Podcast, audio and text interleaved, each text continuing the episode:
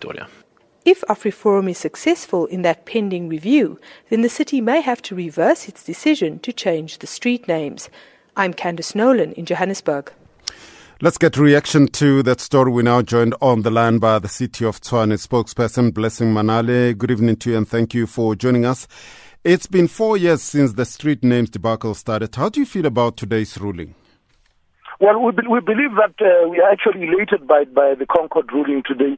We believe that it actually confirms a view that says that when, gov- when government takes a policy decision and implements it, those that want to delay it should drag it, but not at the expense of that decision not being implemented. So it actually means that the status quo changes, and AfriForum must just risk losing the case in the review than to continue to delay implementing it.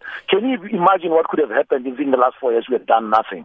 Remind us again why the street name change is so important to the city.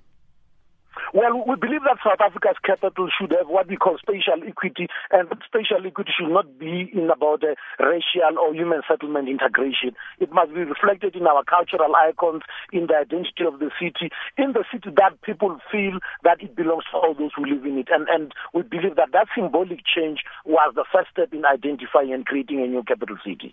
There is still the issue of the city name change from Pretoria to Tshwane. What are your plans with regards to that?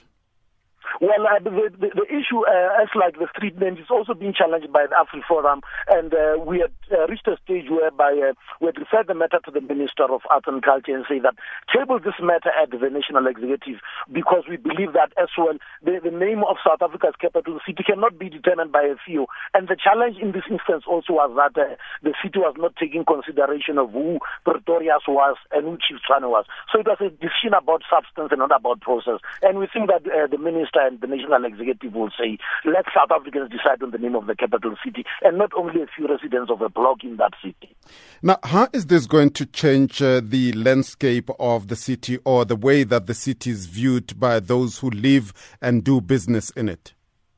Well, I, I think that we've, we've, we've, we've always said that the, the rebranding has got opportunities for people to be to start saying that this is an identity of an African uh, capital city. So we think that businesses acclimatized, uh, uh, the the residents have acclimatized, those that in the geographic information spaces have also started updating the information, and it has not cost them more than, than it could have cost them in the normal cost of selling their their, their spaces. So they, they've welcomed it, and we think that the Africa the Africa the AfriForum was playing politics rather than destination marketing. What are those opportunities that you speak about that are going to be brought about by this ruling and the change of names?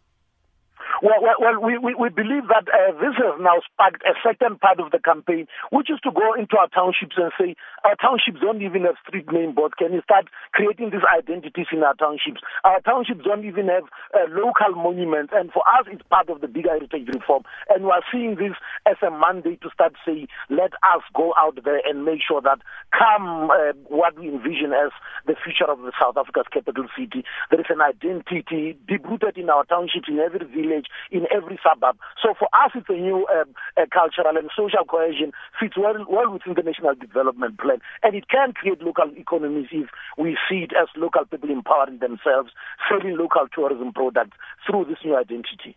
Blessing Manale speaks on behalf of the city of Tshwane. Thank you for joining us. It's 23 minutes after 5. Traffic on SAFM, your trusted guide to the road ahead.